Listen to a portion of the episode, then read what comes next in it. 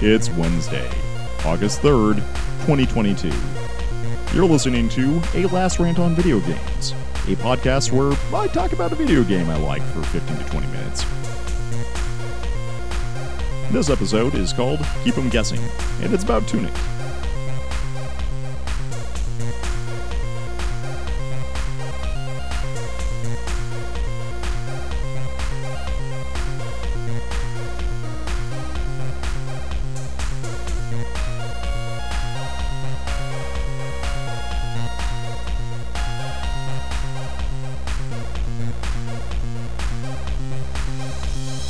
Hello, and welcome to a little experiment I've been wanting to try for a while. So, those of you who have been following Last Time on Video Games for a while might remember that I used to write articles somewhat regularly, just kind of exploring my thoughts on video games, just kind of generally. The goal was never really to give the game a rating or something, but kind of to examine the medium a little bit through the lens of a particular game, or just kind of talk about why game was awesome. I called it Last Rant on Video Games, partly as a riff on Last Time on Video Games, although not a very strong one, and also because I consider them friendly rants. I haven't written an essay on a game in almost a decade. I actually went and looked up the last time I did one. It was on December 24th of 2015 and it was about Splatoon. I have no idea what possessed me to publish it that particular day. But that's the last time I felt interested enough in a game to bother to write about it. And I'm not even sure I was particularly interested in writing about Splatoon, other than it was really fun. I think the closest I had been to being excited about a game was an experience I had in Breath of the Wild, where Alex and I unexpectedly countered Farosh emerging from one of the springs in the swamp. If you've played Breath of the Wild, you'll probably know which one I'm talking about. We hadn't ever seen a dragon in the game before, and being five feet away from one with my virtual face was, in a literal sense, amazing.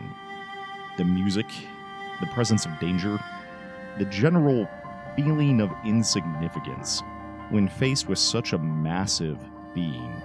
This was the first time I had felt awe in my real human life in quite a while.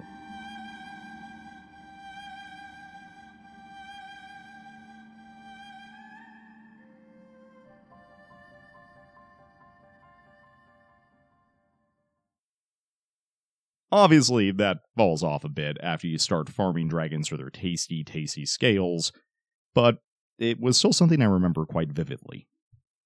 I mention this to illustrate how much impact a game has had on me if, these days, I feel compelled to pick up my keys. I mean, it's certainly not a pen.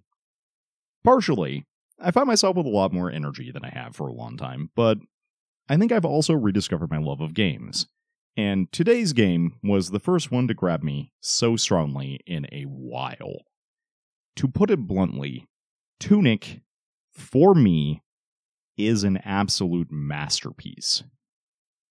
That's a strong statement, especially for me, and I want to spend a while talking about why that is. It's not without flaws, but it proved to be a device fine tuned to destroy my ability to think about anything else for about a month. So, warning, light spoilers ahead. Let's dive in. Tunic begins twice for me. Once is on the title screen. An understated affair, reminiscent of an old JRPG. A 3D render of a big Manatech looking sword spins slowly to the left of the menu. The music evokes contemplation and hints at the broader mysteries that the game presents and never really answers. It's probably not as important as I'm making it out to be, but just sitting here for 5 to 10 seconds every time I start the game always puts me in a mood. And it's one thing that this game excels at. The second time the game begins only happens once. Kinda, it's complicated. You get a quick pan of some of the wild landscape you're about to explore, and center on a cute, betunicked fox, apparently asleep on a beach. They wake up, and there you go. That's basically all the direction you're gonna get. Again, kinda, it's still complicated.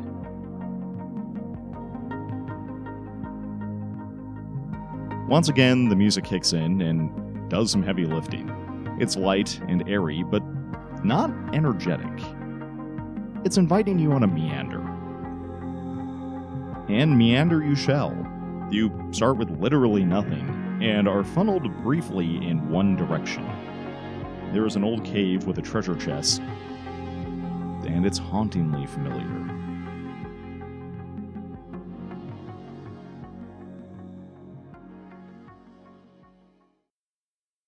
I could ramble for quite a while about how much inspiration this game took from the first three Zelda games. In fact, in another version of this, I did. But I feel like that sidetracks us from the point. Suffice to say, the world feels so much like the original until suddenly it doesn't, and it's a link to the past. And the swordplay feels way more like the second than almost any other Zelda game. Of course, there's a parry now, because Dark Souls exists.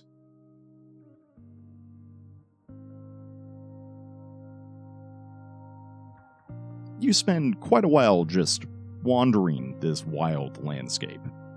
This game may not look like much, but it looks gorgeous. I'm not sure if that makes any sense. The art style's fairly minimalistic. But everything has a certain depth, a richness that makes it feel compelling to look at. And it's hard not to wonder about all the strange artifacts on the periphery. But mostly you're lost. Eventually, you find pieces of an instruction booklet, which helps guide you toward understanding the game. First, on a literal level, then on a meta level, and then on a meta meta level. Yes, the instruction booklet is just scattered around. It's just a battered old NES style collection of pages. But every time you pick one up, you unlock a wealth of precious knowledge. Sometimes it's as simple as did you know you can do a dodge roll attack? Because, again, Dark Souls, there's a dodge roll and an attack out of it. Sometimes it's a map with your little fox painted onto the page in the appropriate position. Sometimes it's confusing.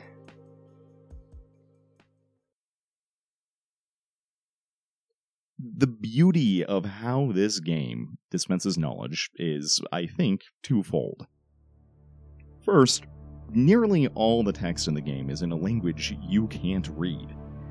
Technically, it's a special phonetic alphabet for English, but that's not very important, and we're kind of getting ahead of ourselves. You're left wondering what certain golden words mean, and rely on your instincts as a gamer to decipher the pictures and vague gesticulating the page's arrows are attempting. Even when you get new information, it's not immediately clear what it means. I had several experiences of being excited to pick up a new page, only to find it offered nothing new. I was always proven wrong. The second thing that makes the whole experience amazing is that the trickle of sweet knowledge juice is agonizingly slow. That doesn't sound great, but I promise it is. You're so driven to collect those pages in hopes that they might illuminate something. The ruined statues, the goddess apparent trapped in a ghost dimension, the hints at a ruined civilization. Then they don't. But every single page leaves you with some answers, often to questions you didn't know you had. This slow pacing is what brought me back every time to this game and what nearly drove me down an endless rabbit hole. Every single play session, I learned something new about how the game works that fundamentally reshaped my understanding of what it was about. For me, this was the crux of what made this game so great. It constantly recontextualizes everything you know about the game, and eventually, you're evaluating every new symbol or object for hidden meaning. And you're rewarded for it.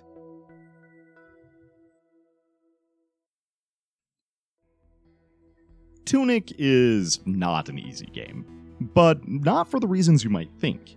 Sure, the combat is challenging, and the shield bash parry timing is a little tricky. The real reason it's hard is because it gives you so little direction. I spent hours without a map, and only a vague understanding that it might be one of those types of games that wants you to think laterally about how to approach it, which I enjoy.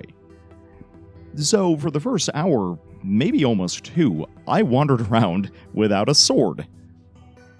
I found a stick early on, so I wasn't defenseless against the increasingly difficult enemies. The problem came from the fact that there were little shrubs that you have to cut down with a sword to advance.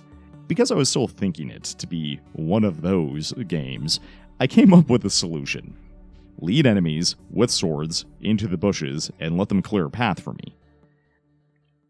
I felt so damned clever. And I managed to get a fair amount of helpful loot in the form of firecrackers, which function like grenades in most games. I eventually used these to breeze past the game's first boss, which inevitably became a regular enemy.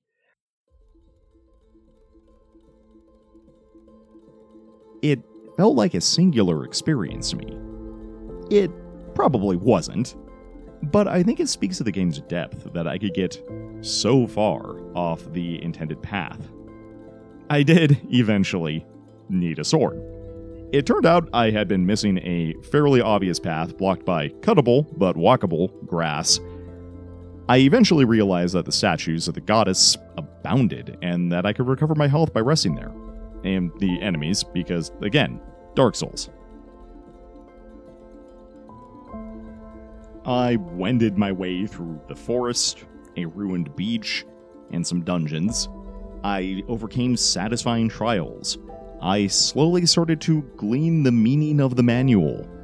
Eventually, I freed the goddess. Spoilers? What is interesting about this game is not its narrative but it's meta narrative. The instruction manual is part of the world, but should it be? Eventually, you learn the secrets of the Holy Cross, or at least some imitations of it. Then the frequency illusion kicks in, and you start seeing it everywhere. Was it really an illusion, though? It was everywhere to begin with. I won't elaborate on what the Holy Cross is here, because that verges into deeper spoilers, but it becomes arguably the biggest way to re-evaluate the whole world you've encountered. Near the same page that teaches you about that, you, much later, may find a page that hints at 20 hidden things. Once you find one, you start to realize that the manual more or less tells you where to look for the others. Then you're hunting those down because you were satisfied with killing the goddess. Yeah, you do that. You also come to terms with lost souls, die at least once, encounter a truly horrifying spirit and bone fox puppet merchant, punch a bird, and destroy the empty shells the goddess left behind.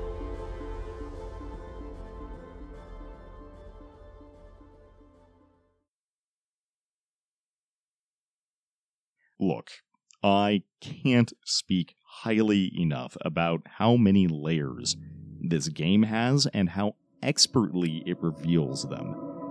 I didn't even touch on the recently discovered second language of the game that's hidden in its various sounds, musical and otherwise.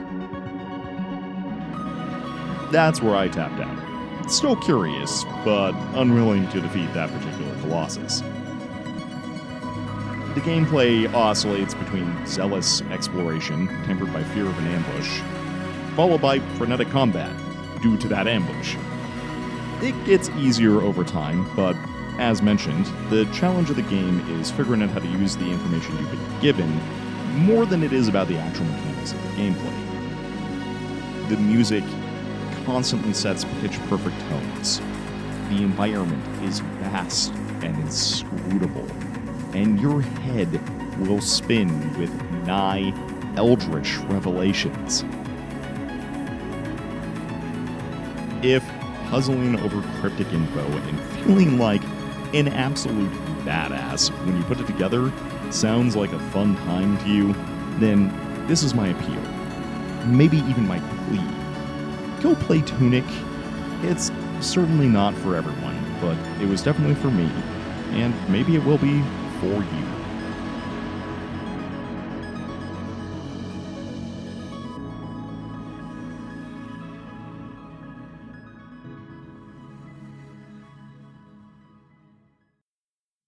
Thanks for listening. This was a fun project for me, and I might be doing another one again soon, so if you enjoyed it, you have that to look forward to. And if you didn't, you have that to fear with all the terror your mortal soul can muster.